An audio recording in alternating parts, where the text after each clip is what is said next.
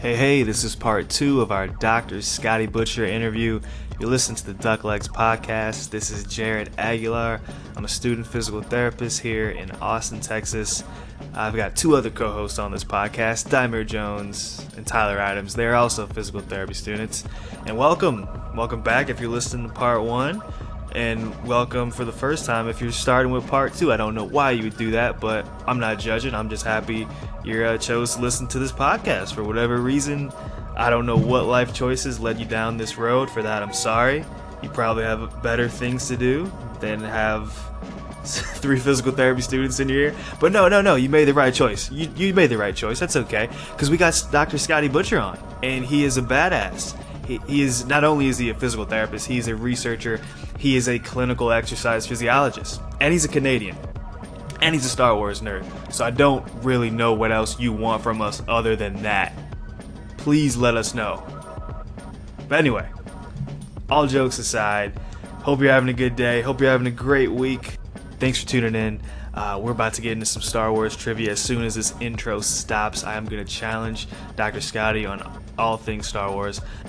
And yeah, if you want to know more about Dr. Scotty, follow and subscribe to Strength Rebels on YouTube, Facebook, Twitter, what have you.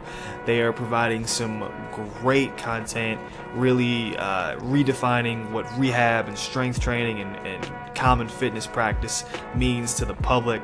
And so I think if you're a fan of this show, you're definitely going to be a fan of what Dr. Scotty is uh, putting out there. So on that note, enjoy. Appreciate you.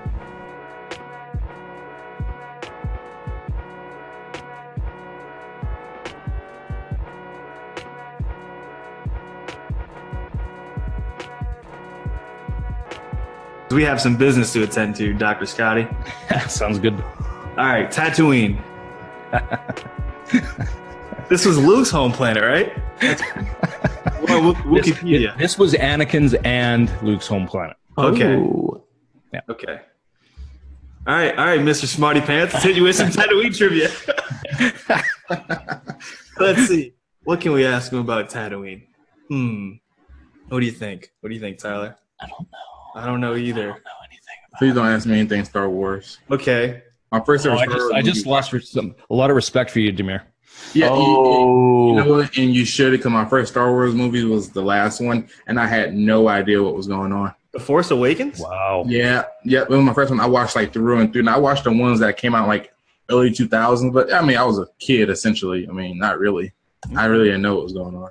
Well, I I feel really bad for you if your first exposure to Star Wars were the uh, prequels. That's that's a problem. And you know what? I'm you know I'm meaning to go back, but when you have loads and loads of schoolwork, it's kind of tough to figure out which one. You know. Priorities, man.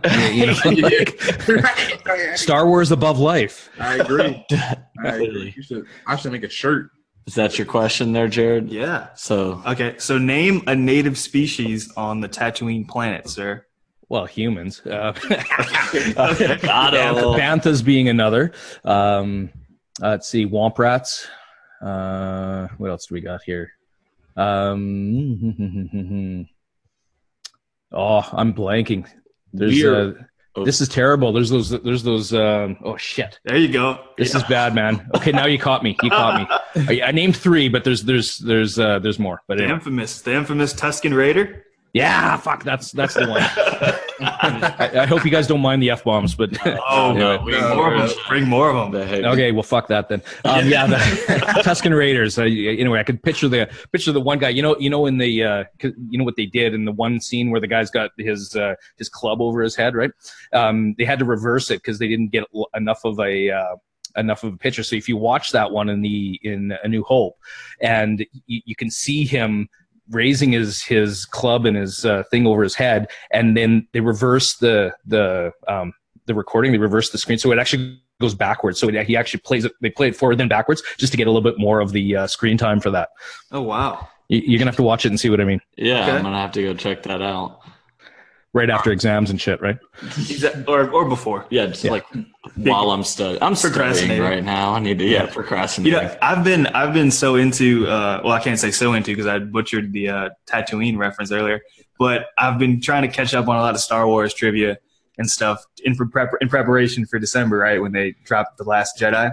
Mm-hmm. Um, I, I can imagine that Dr. Scotty's a little bit excited about that, probably. Oh, Um, just a little. Yeah.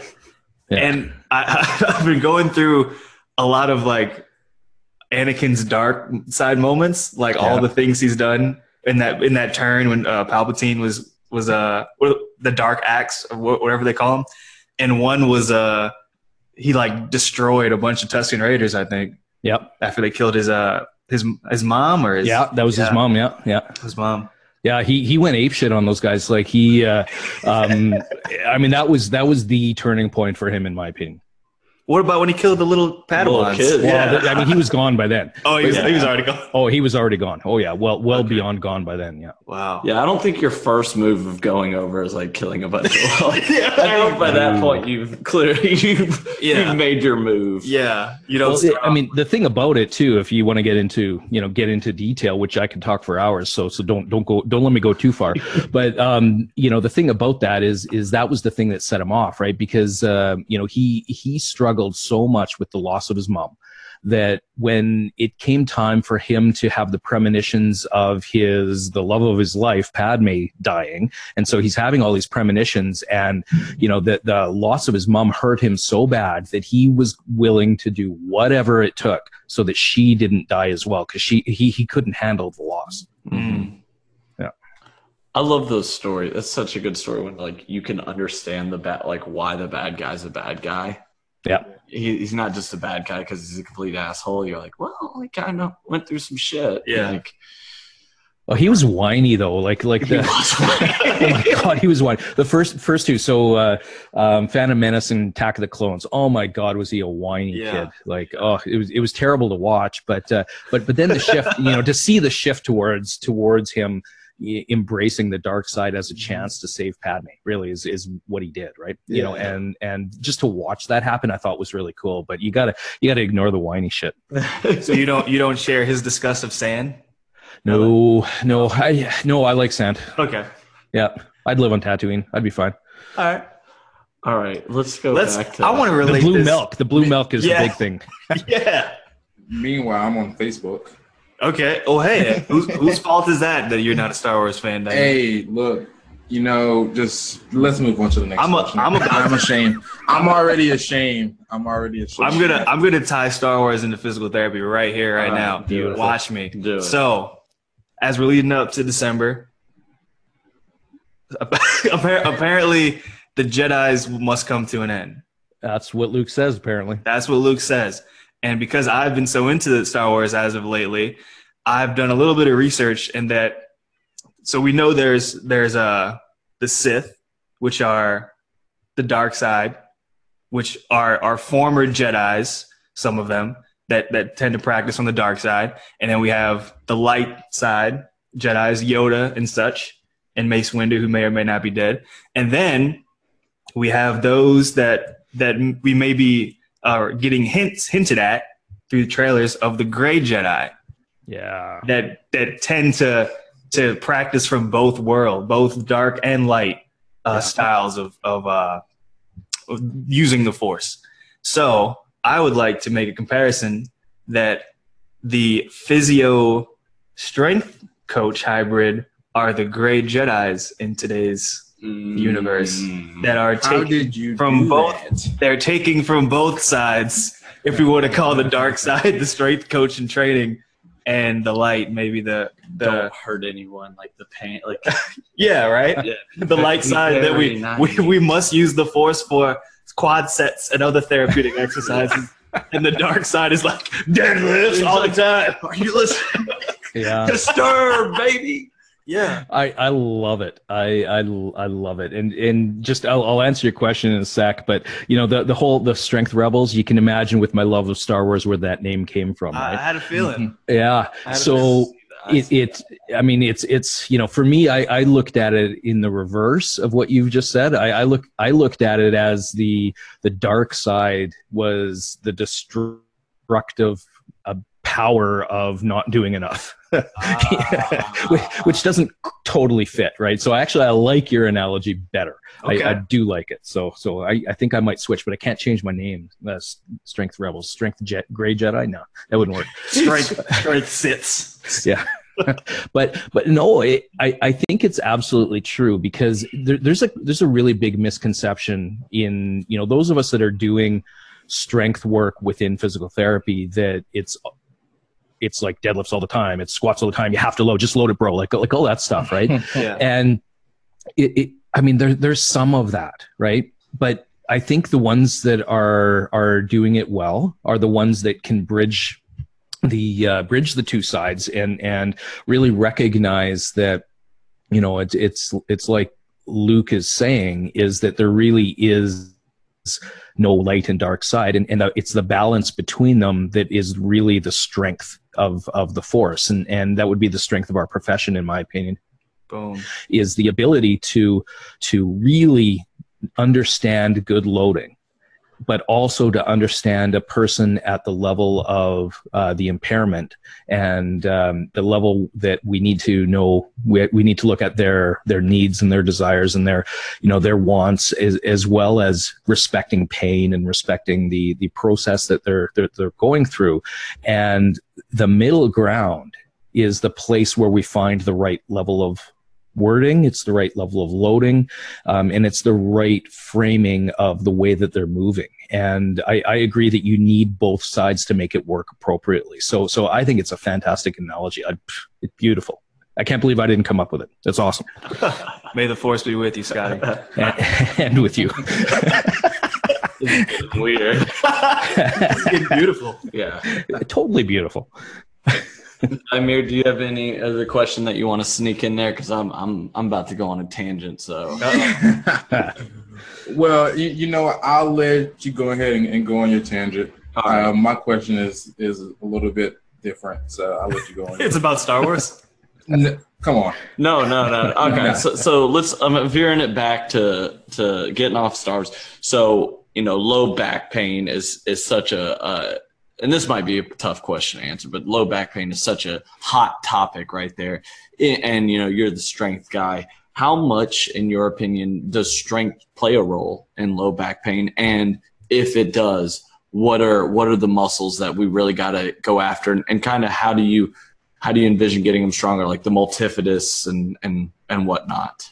Ah, that is a loaded question Yeah, that's what I was, I was, I was like, we gotta make sure the air is clear. You're just before you're just throwing out the hardest. It's like it's like how do you fix people? how do you Yeah, that's save right. the world, Doctor Scotty?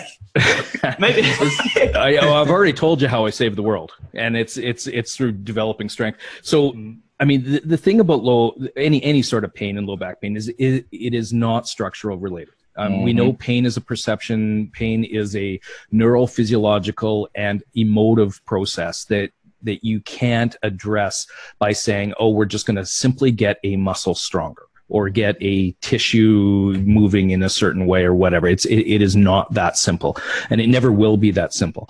Um, does that mean that strength does not have a role? Absolutely not, in my opinion. Strength has has a big role, but the challenge is, is if you look at um, you look at the research on low back pain relative to changing tissue it, you know, so so say get getting someone stronger or improving their trunk muscle endurance or something like that. Although those type of activities tend to help people, if you look at the correlations between change in endurance or change in strength of a particular muscle or muscle group with the change in their in their uh, their pain levels or their disability levels, it, it, it's almost no correlation. So the the change in pain and the perception of pain has absolutely nothing to do with whether they got stronger, whether they got more endurance, or even whether they moved well. So so you you could take this, and I know a lot of people do take this and say it doesn't matter what we do. It doesn't Mhm. matter if we strengthen them. It doesn't matter if we focus on transverse abdominis multifidus. Doesn't matter if we do global type stability stuff. It doesn't matter if we ignore stability stuff and do functional stuff. You'll hear all of those things out there. Um, I think to to say that uh, um, where where and where I think strength plays a role, it again comes down to functional capacity. So it's really back to the same thing. It's not necessarily going to have a direct impact on their pain, and it's not necessarily going to have a direct impact on their perception of disability. But where it will have an impact is on their performance of daily living and their their capacity for doing things. Which, if you can develop that increased performance and increased capacity, as we know because we train, that that has a very significant psychological effect and emotional effect on your perception of how easy life is. And so I think if you pair good quality strength training where you do respect movement and you, and you do get people to move in a in a specific way that's good for them and you also do the other things that will have a greater impact on their perceptions of pain and disability and worrying about really what's happening with the the emotional stuff around around pain that you, you marry that stuff together and that's where the big impact is but if you ignore the strength stuff um, again you might get someone back to close to a previous level of function but again we're not optimizing Okay. It just made me think about a great quote that I heard from I think uh, Dr. Tim Flynn, and he said, you know, we're all neuro, pediatric, cardio, strength training, whatever, all the different pain science therapists, or at least that's what we should be, and that's exactly the way he said it. Um, yeah so all together yeah Right, right. So so it's it's cool to see that you you you got to approach it one way because I thought know going into PT school that I'm an orthopedic. I'm an orthopedic guy. I'm only going to deal with bones, muscles. I don't want to know anything about the brain, anything about cardio, whatever. And I'm sure a bunch of you know people feel this way, but once you get in there, uh, it's like you have to sort of kind of be uh, interested in, in a little bit of everything, but then also being able to say, hey, this is my patient population, uh, but being able to mirror, you know, marinate and blend that into, uh, you know, different types of fields and different types of interests that people may have. So, pretty cool. absolutely yeah So I've got one more, and then and then I'm then you can just go ahead and knock me out. Um, the going a little bit more towards so the research and could you just spit off a few um, big research topics that you feel like every maybe even individual out there but you know for sure students or practicing physical therapists n- need to know say hey the, the research shows this you guys need to know this this kind of stuff you have to at least know these concepts that we have scientists definitely proven to be fact i don't know about factual but you know Yeah. Yeah. Um, actually, the answer is is no. I couldn't. Um, and and the reason is is is not to be contrary, but you know that I am anyway. But um, the, the, big the point is okay. There's, there's lots of there's lots of stuff out there. So I mean, if you were to say, hey, what about in this area? I could point you to a couple articles that would kind of support where I think you should go. The the problem is is that in in my opinion, I would be doing your listeners a disservice by listing off two or three, you know, big picture things. Because honestly, EBP doesn't work that way, right? EBP isn't about you know the one or two RCTs or systematic reviews or whatever that that point you in a certain direction. I, I think what that does is, is if you say, hey, everybody needs to know this article, it it's really holding the research to such a high standard and putting it up on such a high pedestal that it really doesn't belong.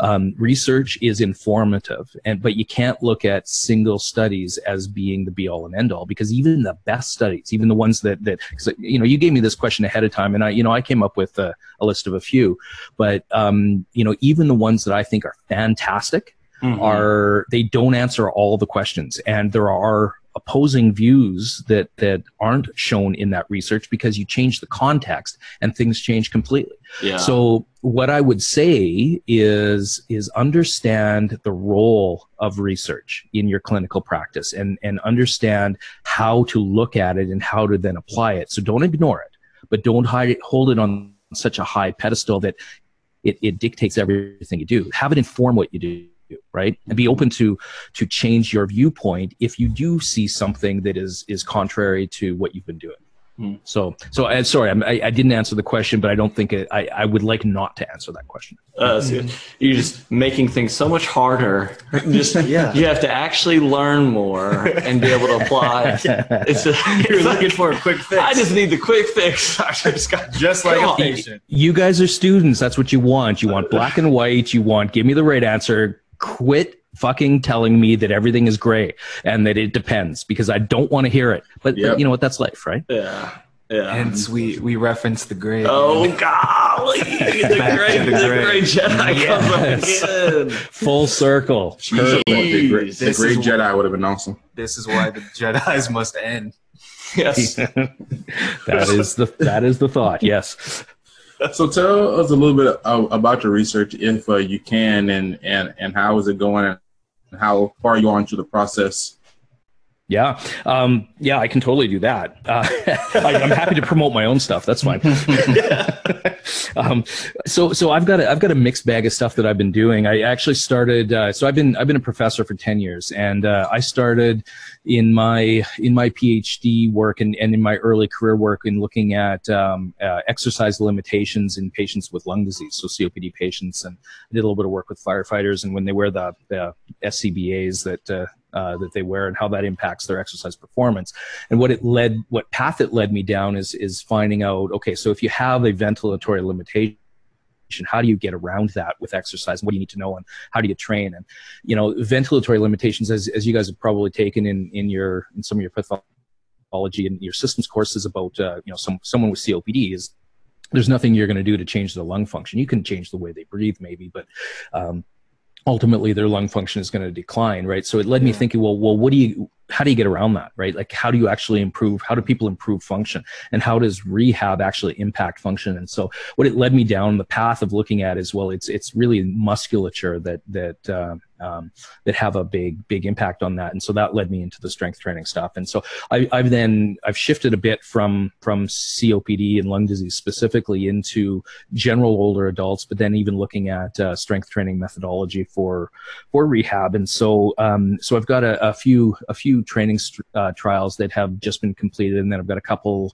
that are going to be coming up here uh, fairly quick on older adults training with barbells and, and doing some high intensity interval work and things like yeah. along those lines. And um, I did a little bit of that, a little bit of that with the COPDers as well, and uh, and then also CrossFit and and some strength stuff. So I've done a little bit of work on looking at uh, the the impact of having higher levels of muscle strength in in CrossFit performance, and and found some good associations between the level of strength someone has and their ability to to do a you know basic WOD and and that. And so it's it's a bit more complex than that, but but muscle strength is sort of the uh, uh, the combined uh, thread that that sort of ties everything that I'm doing together. And uh, I've also got a um, I've got a couple projects that uh, that are coming through uh, a master's student of mine, Corey Edington. He's got he's done some really fantastic biomechanics work, and uh, so we've looked at a couple projects in in deadlift setup as well as squat setup. And um, so so one of the, and the results will be coming fairly soon. So you guys will you guys will have uh, um, re- I think you'll really enjoy those articles when they come out. But what we've looked at is we've looked at uh, so for the squat we've looked at the biomechanics of a high bar versus low bar. Mm. and and more specifically we're looking at the moments and shear and compression forces at uh, at the lumbar spine. And uh, so you know the thought being is that uh, you know when you go to a low bar squat your torso is more tilted and you get more hip flexion. And you know if you have a limitation in hip flexion that should mean that you get sort of what we call the butt wink, right, where you have a posterior pelvic tilt and then your Mhm. spine goes into more flexion and and uh, that, that's limited more mostly by the, the hip range of motion. And so the thought is, is first of all, A, does that actually happen? And, and B, does that in, increase the amount of shear and or compression force at the spine? And, and, uh, um, without, without, I mean, we're still working through the data. So, so I can't really, you know, give too much detail, but I think it's, it's a lot less clear having seen the data now than, than we would typically try and describe it, right? So um, I, I think that there's, there's going to be some really cool stuff coming out of here to saying, you know, well, actually, butt wink doesn't matter, and uh, you know, and things like that. So, um, so anyway, yeah, that I'm super excited to get some of that stuff out. And then the same sort of thing with the deadlift is looking at um, sort of the more Oli lifting uh, deadlift position where you set the bar up on or your toes under or feet underneath the bar at closer to the MTPs versus the powerlifting deadlift where it's closer back to the navicular and the shin, Yeah. which has a big impact on on the relative difference in the knee and, and hip angle as well. So it's very similar to the whole uh, the whole uh, high bar low bar stuff. And again, looking at the biomechanics at the lumbar spine for the same thing, and then we're finding basically the same kind of thing with the deadlift as well. So um, very very cool stuff, which I think will have a really big impact on what we do um, clinically in in in making the assumptions that when we see something that it may not be doing what we think it's doing. Mm. That's it's gonna be awesome. See, yeah. Yeah, yeah. If uh, you do not mind when that drop, do you mind sending that to us? Totally. Yeah. No. No. I will absolutely. When I can share your something uh, Yeah. official, I will absolutely do so. I think that'd be. It, it's going to be one of those things that, like I said, is pretty eye opening, and and there were a lot of surprises for me. I, I went into it. I mean, you, you try and stay unbiased, but you know, you have your clinical opinions, right? And uh, so I thought we were going to find something completely different than what we found. So, and, and I think that that would be echoed in in in what you hear a lot of strength coaches and a lot of therapists say. Um, so, so I think it's going to make a lot of therapists very, very happy because it'll confirm some biases, but it's going to make a lot of them very upset because it'll refute some of them too. What are what are do you have any biases or biases in the past that you've had to struggle to get over or that you're constantly trying to reassess your thought processes about? Oh, totally. I mean, I'd be I'd be a terrible scientist if I if I didn't, right? You know, if I if I had biases that that I basically stuck to. Um, there's been lots of things. I think this is the, the what I just talked about in the squats and the deadlifts and the lumbar positioning and that that's that's a huge one um, Yeah. that uh, that that is uh, very relevant right now uh, and a huge one that uh, was, like I said, uh, um, very eye opening. I think one of the other ones is relative to the whole thing about core stability. Like I did my my master's degree on core stability training. Um, this this was uh, the study was published ten years ago now, and uh, what we did is we we did a lot of a lot of work on isolating, trying to isolate transverse abdominis and multifidus and really emphasizing, you know, a, a strict neutral position and that. And you know and and some stuff that came out of that was was more and and the assumptions that we made around that was well that means that you you know what we found was basically that you should focus on doing those things because you'd have a greater impact. But um, I, I think there have been a lot of a lot of a lot of research that's come out since then that I've really changed my viewpoint in that you know there's probably not that much relevant to doing a lot of the isolated work unless for some reason you've got something really wonky but it shouldn't be the go-to uh, in for most people, right? For most people, should be able to train appropriately without getting to that level. And then the, the the small select few where you really need to do that, of course, you can focus on that. So so I think that'd be the other real big one. Then I think the third one. Uh, would be around the role of aerobic exercise in uh, in in performance and in health, and and I've kind of gone from the the traditional ACSM type view that hey it's massively important I went to the hey it's you know the complete pendulum swing the other way saying ah there's no relevance to it and right now I'm somewhere in the middle and and I'd say that um, you know I think we do put an overemphasis on aerobic exercise but I don't want to say and I don't believe that it's not important because I do think it's important Really? yep. Yeah. That's that's interesting to hear. Yeah, because boy, ACSM, man, you're like five times a week or five times a yeah five times a week. It's 150 minutes. 150 minutes. Like, mm-hmm. boy, you, you're right. Well, it says vigorous or moderate intensities. It doesn't actually say which one. I just Mm-hmm. put that up. You get you get two different. You can do the vigorous Okay. for like 20 minutes, or you can do the Right, right. for like whatever. But anyhow, the, the the point I was just saying is, boy, they really do. You're right. They push that aerobic super hard. Oh yeah, yeah. With such a with such a small emphasis on resistance training, it wasn't Yeah. until the not not the most recent, the 2017 ACSM guidelines for exercise testing prescription. It was the one prior, which I think was 2014. Uh, that one actually started to put in an emphasis and actually a fit prescription for resistance training. But that was the first time in the history, you know, of 30, 40 years of the ACSM putting out these guidelines that they actually put concrete guidelines for resistance training in. So it, it really has been an afterthought over time, and and uh, it shouldn't be. Um, in my opinion, it should be the other way around. We should have more of an emphasis on resistance training and low intensity physical activity as your aerobic stuff. The where, where I I still believe that the aerobic training side of things is actually um, it's not important to train aerobically. You should exercise aerobically, but not necessarily Wow. systematically train for endurance performance, which is what we're doing by following ACSM's guidelines.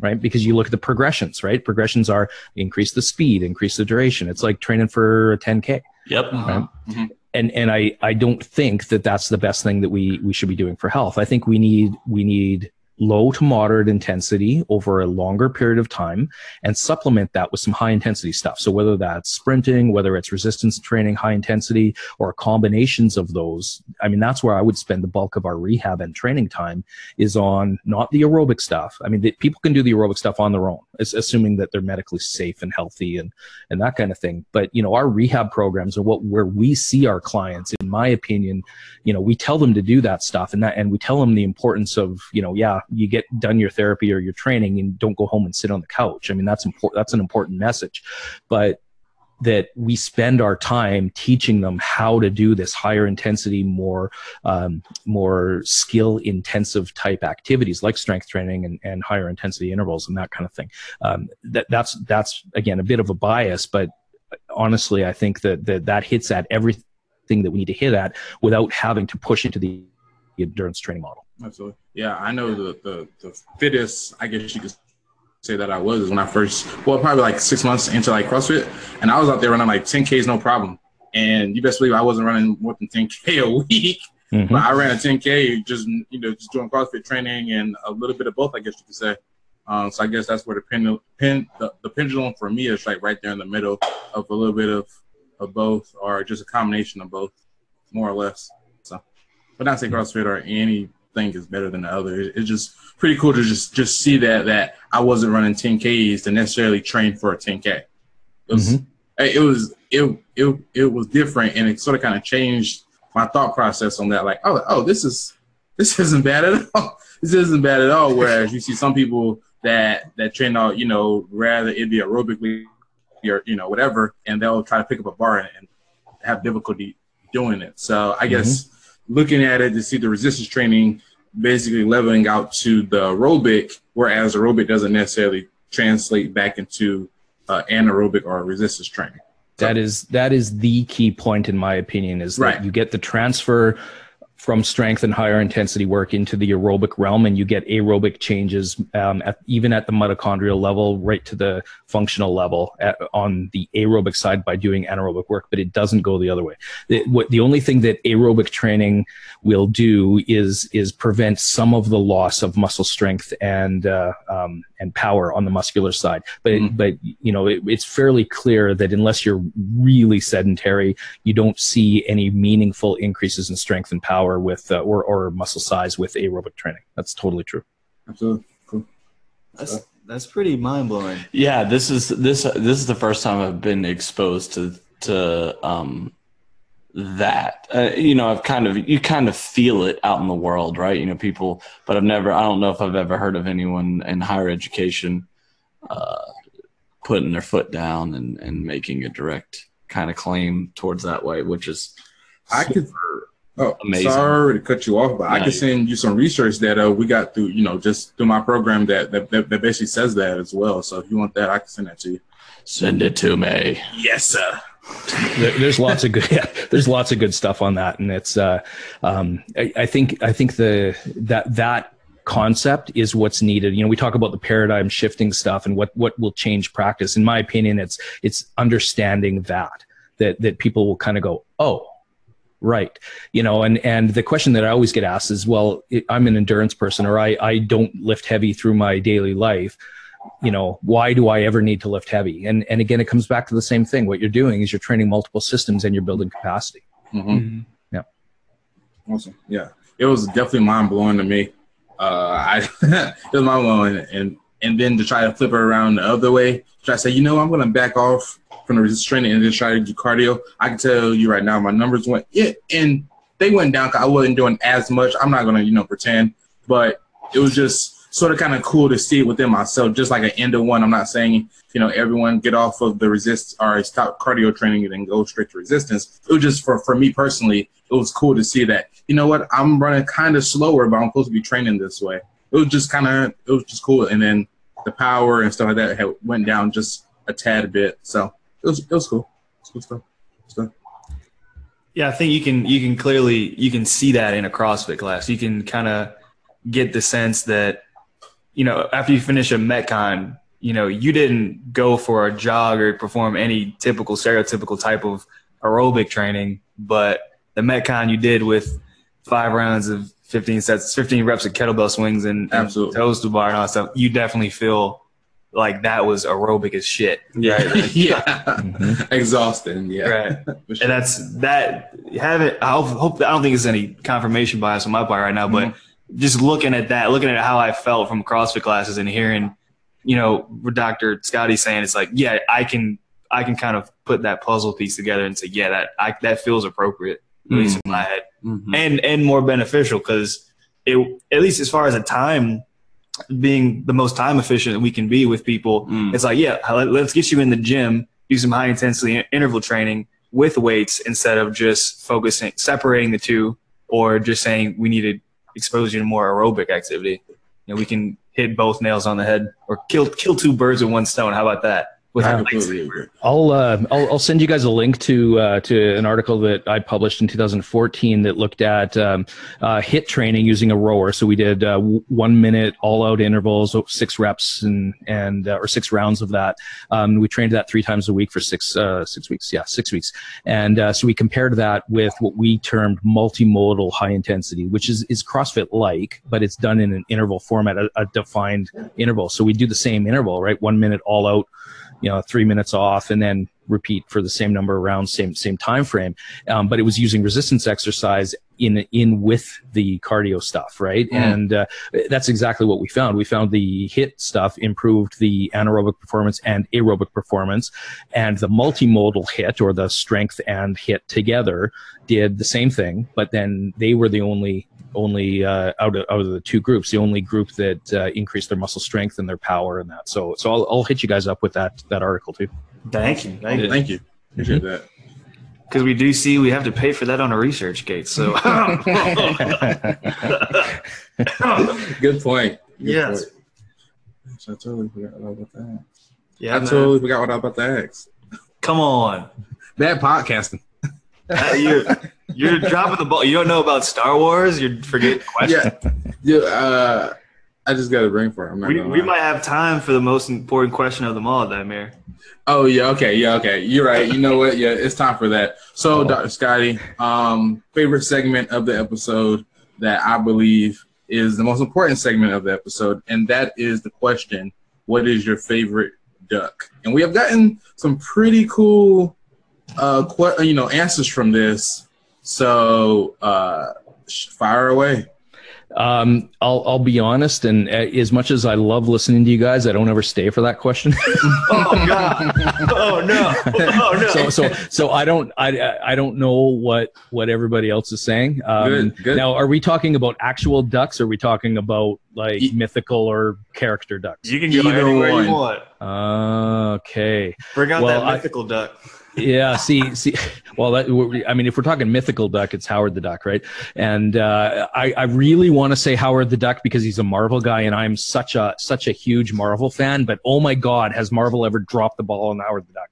They, they've like the stuff in Guardians of the Galaxy has just been brutal with with uh, with Howard the Duck in there. So I, I I'm hesitant to say Howard the Duck.